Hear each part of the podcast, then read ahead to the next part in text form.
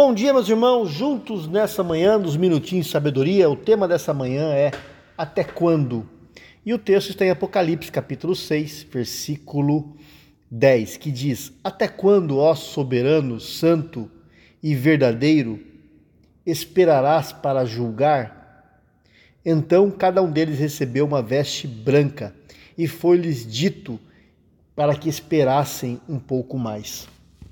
Meus irmãos, quando o quinto selo é aberto, o cenário muda completamente. Nada mais de cavalos, cavaleiros, que eram símbolos de guerra. No lugar deles, João recebe uma visão. E esta nada tem a ver com visões espetaculares que hoje muitas vezes se anunciam, nem é uma profecia de futuro. Essa visão toca numa ferida aberta, talvez do próprio João. É a pergunta pelo sofrimento por causa da palavra de Deus, do testemunho do Evangelho. Desde o começo e cada nova geração, a perseguição e o martírio acompanham, meus irmãos, a comunidade de Jesus. Daí surgem perguntas muito inquietantes, como: será que Deus nos esqueceu? Será que ele abandonou a sua própria causa? O versículo diz: Até quando, a soberano, esperarás? Nessa angústia, a nossa fé, meus irmãos, é duramente provada. E se não vier a ajuda de Deus para fortalecer os crentes em Cristo, ela, a fé, pode naufragar, isso com certeza. Aliás, muitos já negaram a fé nessas condições. Talvez você conheça alguém que a negou.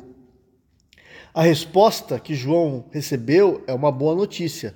Ele escreve que os mártires do testemunho do Evangelho recebem uma veste branca e participarão da festa da vitória. Isso quer dizer, meus irmãos, que seu testemunho e sofrimento não foram vãos.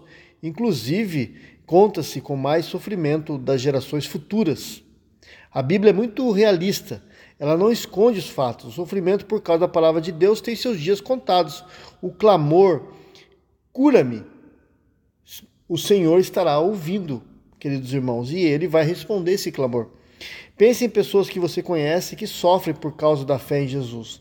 Então, que você esteja orando por essas pessoas, principalmente missionários que estão aí acampados em, em países que não são abertos ao Evangelho. Oremos, Pai, em nome de Jesus, Senhor.